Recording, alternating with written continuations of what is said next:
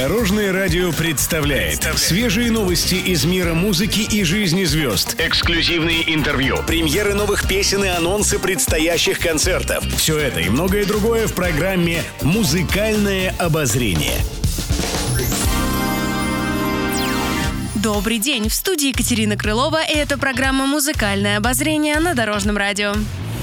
Музыкальные новости. Сергей Лазарев рассказал об успехах своих детей. Сейчас певец находится на гастролях. На днях у него выдался один выходной. Вместо того, чтобы потратить его на переезд и отдых, артист решил слетать в Москву. Все ради любимых детей. Меньше суток Лазарев провел с Никитой и Аней, но и этому был безумно рад. Вместе они веселились, болтали и играли в разные игры. Одной из таких оказалась карточная игра «Уна».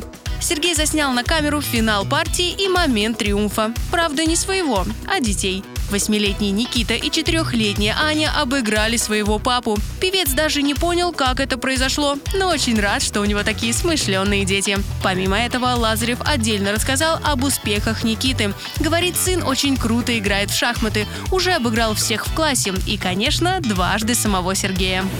Музыкальное обозрение. Артисты верят в магию чисел. Через несколько дней наступит 11 ноября, а значит мы увидим красивую дату – 11.11. Многие ждут этот день ради скидок и распродаж. Однако в этом году мы получим еще и приятные сюрпризы от звезд эстрады. Сразу три певицы Юлия Савичева, Слава и Анна Семенович выпустят новинки. Кусочки песен они уже опубликовали в своих социальных сетях, чтобы заинтриговать слушателей. И у них это получилось. Поклонники с нетерпением ждут выхода новинок.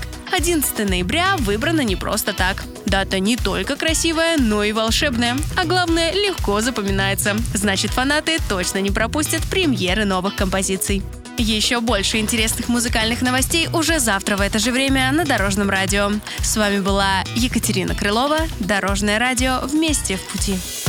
Будьте в курсе всех музыкальных событий. Слушайте «Музыкальное обозрение» каждый день в 15.30 только на Дорожном радио.